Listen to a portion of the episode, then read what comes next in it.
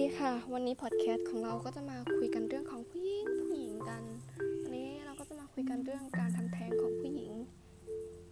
ทุกคนรู้ไหมว่าในประเทศไทยของเรามีอัตราการตั้งครรภ์ไม่พร้อมสูงขนาดไหน ส่วนมากจะเป็นการตั้งครรภ์ของวัยรุ่นที่ยังเรียนไม่จบนะคะ ส่วนมากจะเกิดจากการคุมกำเนิดที่ผิด หรือการโดนข่มขืน แต่ส่วนมากจะเกิดจากการคุมกำเนิดที่ผิดมากกว่า เช่นการ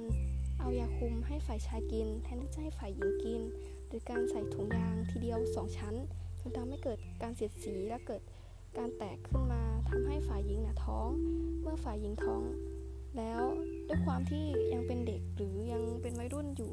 ก็คิดวิธีการที่แบบจะเอาเด็กออกยังไงดี ที่จะทำให้พ่อแม่ไม่รู้จนนำไปสู่การทำแท้งเถื่อน หรือทำแท้งผิดกฎหมาย ด้วยที่ข้อกฎหมายของเราก็ยังไม่เอื้อต่อการทำแท้งในตอนนั้น จนวันนี้เราก็จะมาคุยกันเรื่องการทำแท้งของผู้หญิงกันนะคะ กฎหมายอาญาปีพศ 2499 ได้ระบุไว้ว่าการทำแท้งลูกเป็นความผิดที่เกี่ยวข้องกับชีวิตและร่างกาย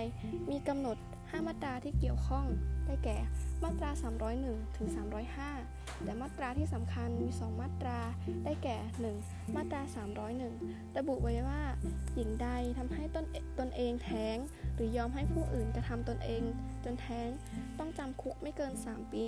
ปรับไม่เกิน 6,000 บาท หรือทั้งจำทั้งปรับ 2. มาตรา 305 ระบุว่าความผิดดังกล่าวเป็นความเป็นการกระทำของนายแพทย์ หรือจำเป็นที่จะต้องทำอันเนื่องมาจากสุขภาพของหญิงตั้งครรภ์ หญิงตั้งครรภ์เนื่องจากการกระทำผิดอาญา ผู้กระทำจะไม่มีความผิดนะคะ ต่อไปก็จะมาพูดถึงเรื่องสิทธิ และเสรีภาพในร่างกายของผู้หญิงว่า ผู้หญิงสามารถทำแท้งได้ไหม และการทำแท้งจะผิดจะผิดต่อหลักศาสนาหรือเป็นการทำบาปหรือเปล่า ก็วันนี้จะมาพูดถึงด้านวิทยาศาสตร์ก่อนว่าเขาเขียนไว้ว่ายังไงในด้านวิทยาศาสตร์เขาบอกไว้ว่า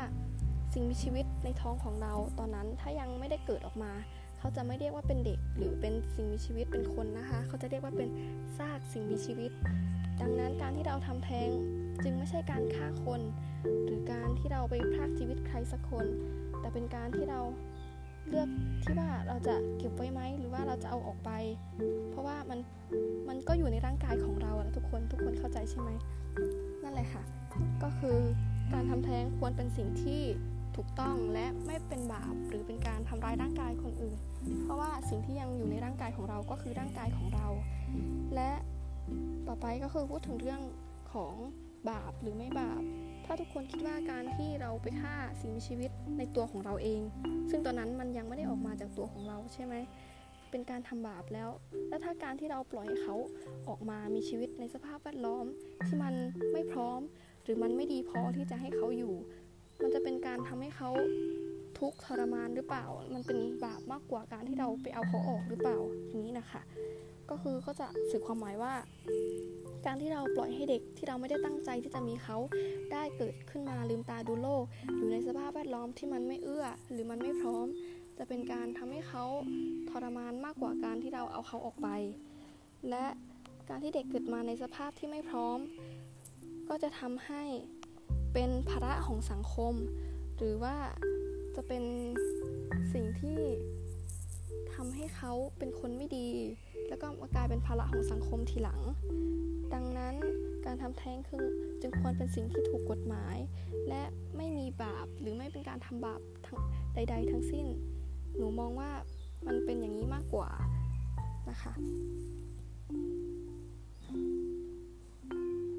แล้วจริงๆ แล้วการทำแท้งมันก็ไม่ได้ทำให้ใครเดือดร้อนด้วย ก็คือเราก็ทำในร่างกายของเรา เราไม่ได้ไปเบียดเบียนคนอื่น ดังนั้น การทำแท้งควรเป็นสิ่งที่อิสระมากกว่านี้และเป็นสิ่งที่ทำได้มากกว่านี้ ในสังคมไทยเราอาจจะมองว่าการทำแท้งยังเป็นสิ่งที่ไม่ควรอยู่ แต่ยังไงหนูก็สนับสนุนให้การทำแท้งสามารถทำได้ แต่ทำได้อย่างอิสระด้วย ก็ขอบคุณทุกๆ คนที่อยู่ฟังวันนี้จนจบนะคะ หวังว่าทุกคนจะได้ความรู้เกี่ยวกับการทำแท้งไม่มากก็น้อย และหวังว่าทุกคนจะเข้าใจเรื่องการทำแท้งมากขึ้น ขอบคุณค่ะ